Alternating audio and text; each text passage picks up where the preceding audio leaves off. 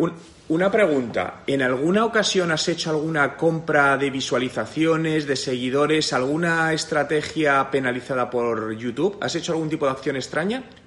¿O alguien te ha hecho algo que tú no sepas? Tampoco. Vale, vale. Vale.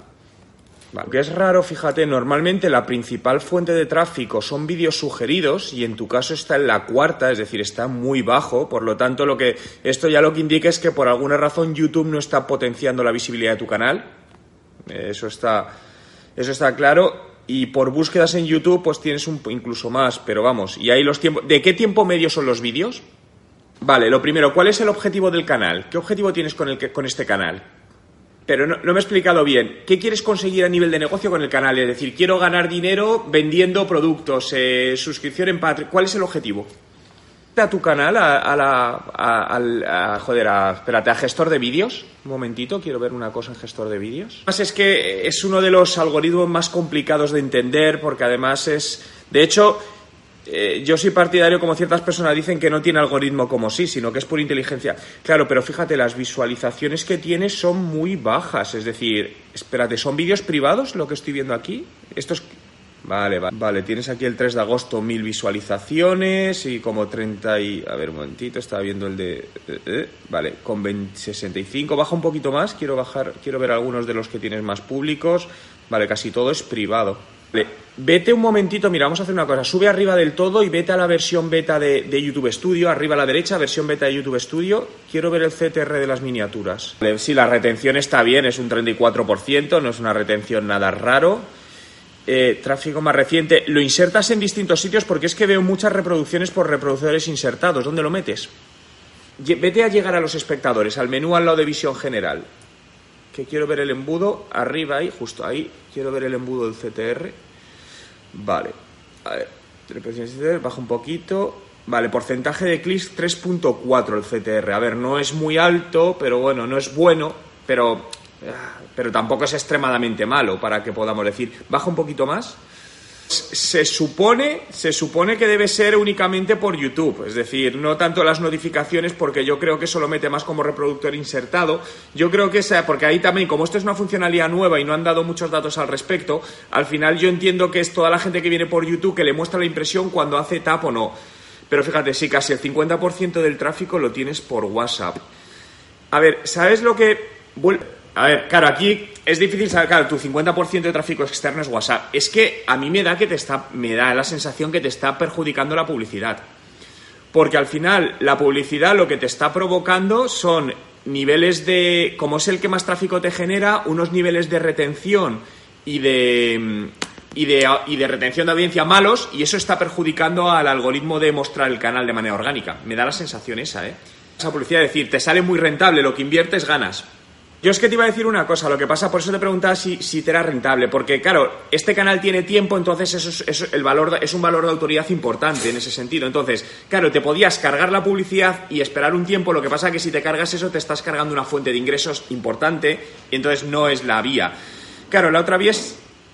No, pero lo decía, si te cargases la función de tráfico de publicidad para que el canal empezase a intentar activar orgánicamente. El problema es que si esa inversión en publicidad que estás haciendo para traer tráfico te da dinero, no puedes pararla o no tendría sentido pararla.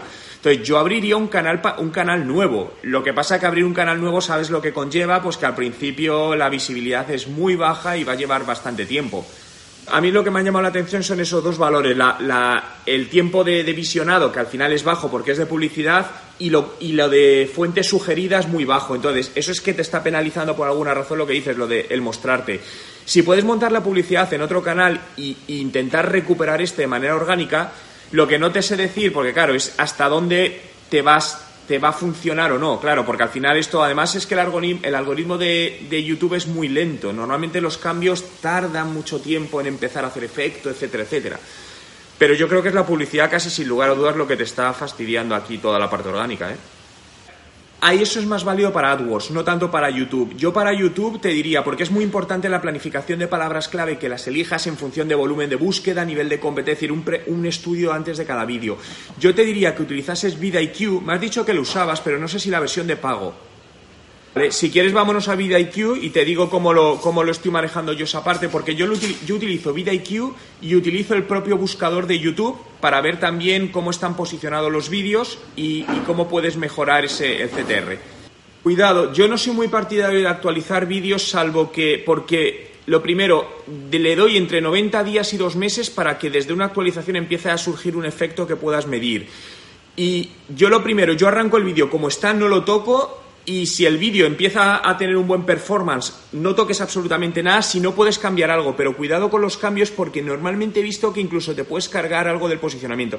Mira, pues si te vas aquí, en la versión de pago aquí tenemos, por ejemplo, esta parte de, de S E O, ¿no? Que te permite hacer un keyword research. Entonces este está muy bien porque puedes filtrar por idioma y por país. Entonces yo, por ejemplo, en este caso, pues yo qué sé, imagínate, voy a buscar término BlackBerry, yo quiero saber, yo qué sé, temi- qué, qué, qué, qué se busca relacionado con BlackBerry. Entonces, a partir de aquí te devuelve una serie de resultados, fíjate, con indicadores muy interesantes, con el volumen de búsqueda, la puntuación de búsqueda, de competencia. Entonces, esta información es súper interesante, porque a partir de aquí, por ejemplo, si miro BlackBerry Key dos, me dice cero. Esto no tiene volumen de búsquedas, por lo tanto, a mí esto no me interesa posicionarme. Y con todo esto, voy mirando qué términos clave me, me interesan. En paralelo, lo que hago es irme a, irme a YouTube, buscar la misma palabra, BlackBerry, por ejemplo. Aquí me dice esta búsqueda, que utilizo un keyword, lo que pasa que esta es de Google Global, entonces no es muy válida.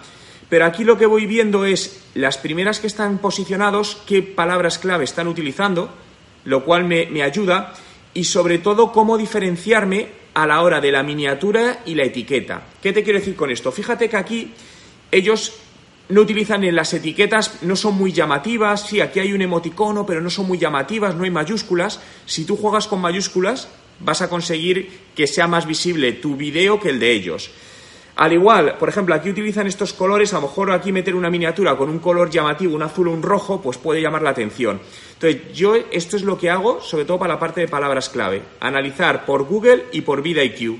Yo básicamente lo utilizo para esto, VidIQ. Solo para YouTube, correcto. Es decir, es lo que te digo, me parece caro para este servicio solo, pero es que no he conseguido encontrar ninguna herramienta que me ofrezca esto de manera fiable, ¿no?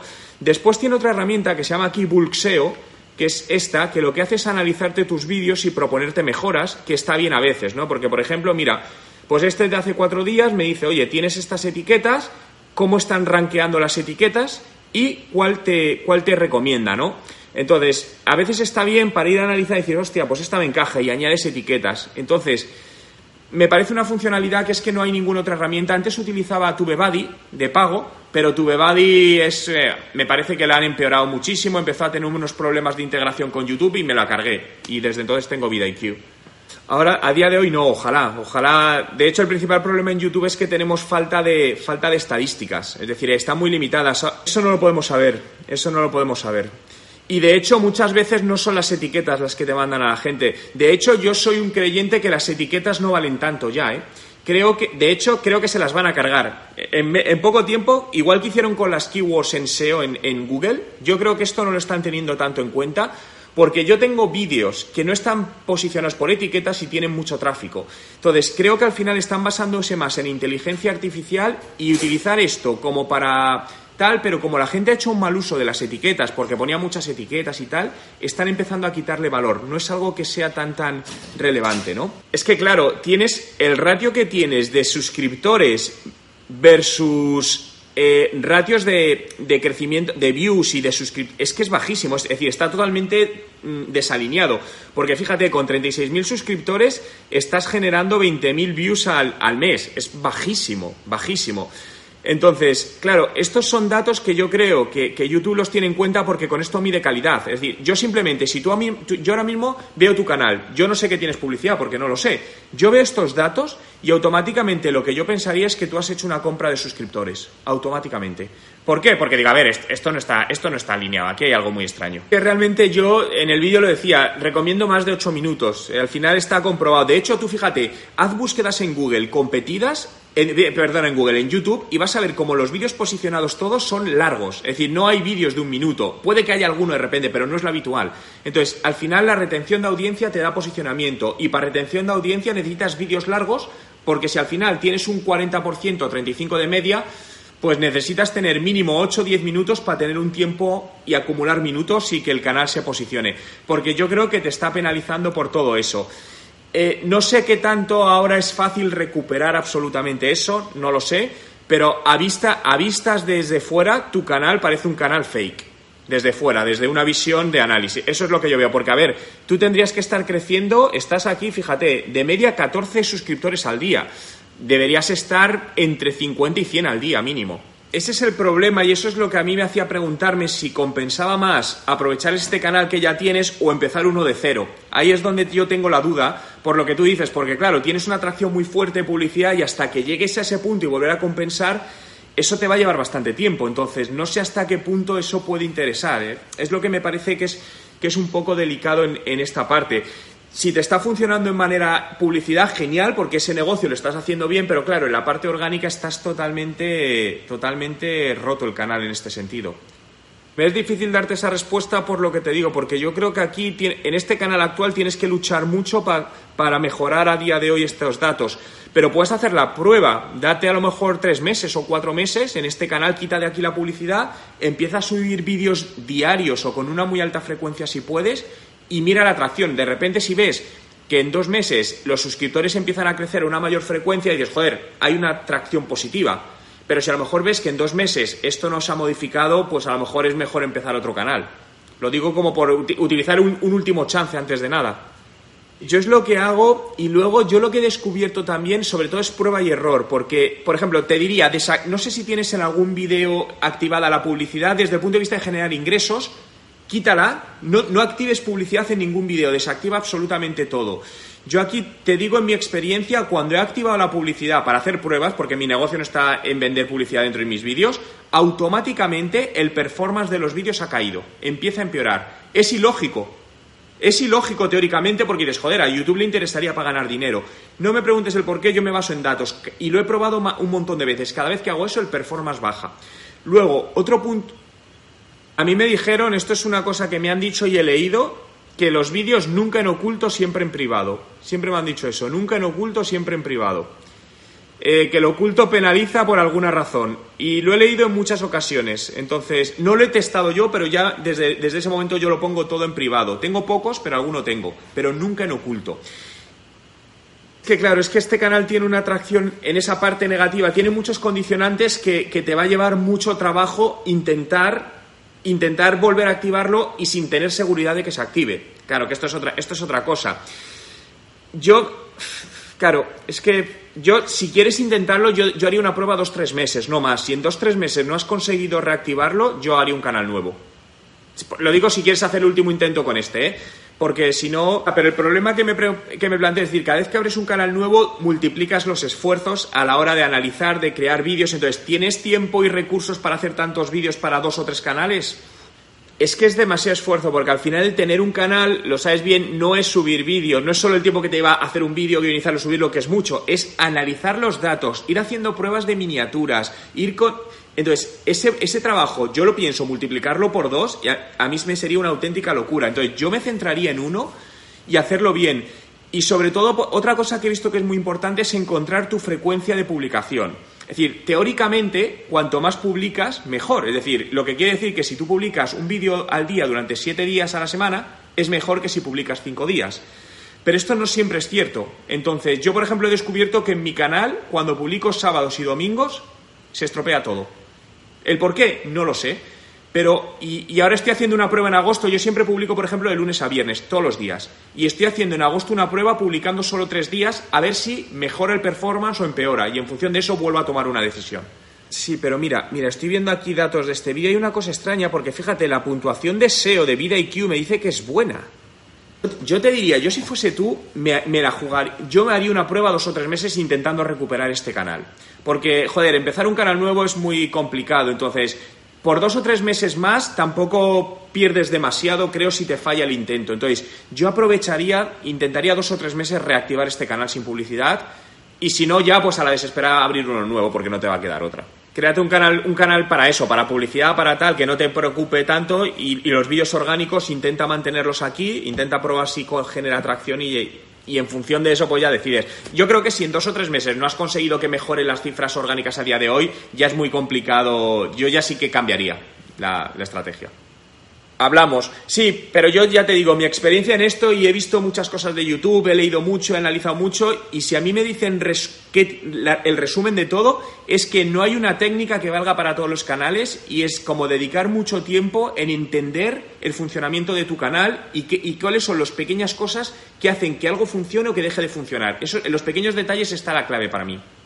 Pues mira, yo creo que hay dos cosas. Lo primero, que publico muchísimos contenidos, porque publico de lunes a viernes contenidos de media por encima de ocho minutos cada vídeo, entonces eso genera rápida atracción.